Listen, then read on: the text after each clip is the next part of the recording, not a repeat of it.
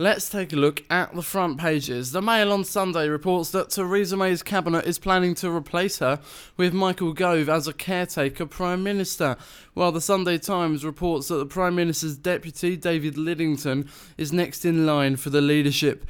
And the Sunday Telegraph leads with former ministers warning that the cabinet needs to step out to oust Theresa May to rescue Brexit. But it's pressure from the people that dominates the Observer's front page after an estimated 1 million protesters in London demanded a fresh Brexit referendum. The Sunday Express wraps it all up with one headline Britain marches towards election disaster.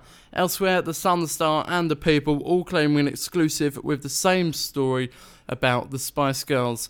Now, England manager Gareth Southgate has been getting plenty of headlines in this morning's sports pages. The Sunday Times says he's warned any players who are thinking of favouring their club over country. There are plenty of talented youngsters who can come in and take their place. The Mail says Southgate also told newly capped 18 year old winger Callum Hudson Odoi to remain patient at Chelsea as he'll get more playing time.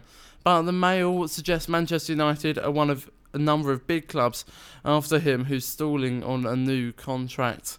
The Sunday Telegraph says Southgate has hinted Aston Villa's Jack Grealish may need to start playing in the Premier League if he's to be considered for the international selection. England defender Harry Maguire tells the Sunday Mirror fans should cherish informed Manchester City forward Raheem Sterling after his hat trick against the Czech Republic.